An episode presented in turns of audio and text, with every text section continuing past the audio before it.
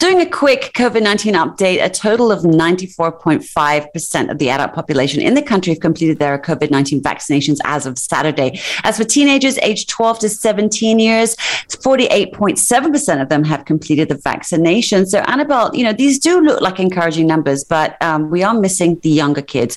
What's the status of vaccinations for children below the age of 12? So, right now, like that isn't allowed yet. Right. So last we heard, I think it was last month, Health Minister Khairy Jamaluddin did talk about how then talks with a vaccine manufacturer about uh, getting vaccines in for children under 12. But it hasn't been approved. Um, I don't think we have any updates on that yet.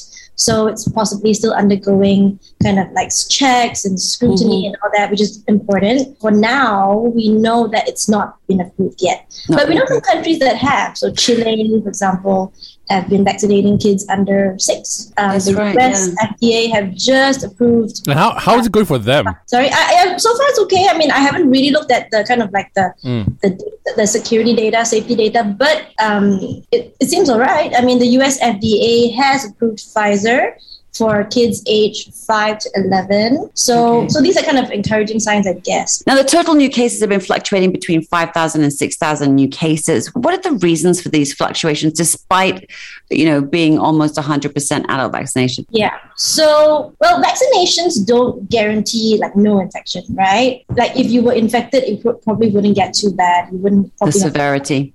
Yeah, you probably wouldn't have to be hospitalized, put in the ICU, ventilated, and all that terrible stuff. But also, one of the reasons is well, we started our vaccination program in February, which is kind of like eight months ago. And we know that with some of the vaccines, the immunity kind of drops after six months. Mm. That's when you see kind of breakthrough infections, which right. is who are fully vaccinated who test positive, which which happens, right? Because once again, it doesn't guarantee no infection. It just you know protects you against it getting worse. So I guess that's why we get we're getting boosters now. Also coming back to the numbers, five six thousand cases uh, is of course important to know, but some other important indicators are like ICU admission rates, intubation rates, hospital admission rates, and these have been actually going down. So if you just look at October, I think 23, our ICU, we had 5,666 cases, but ICU rates were down 12.6%, mm-hmm.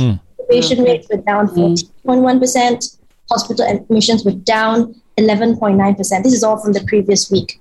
So these are probably signs that we should look at as well instead of just the cases, because a lot of these cases are just maybe category one, category two.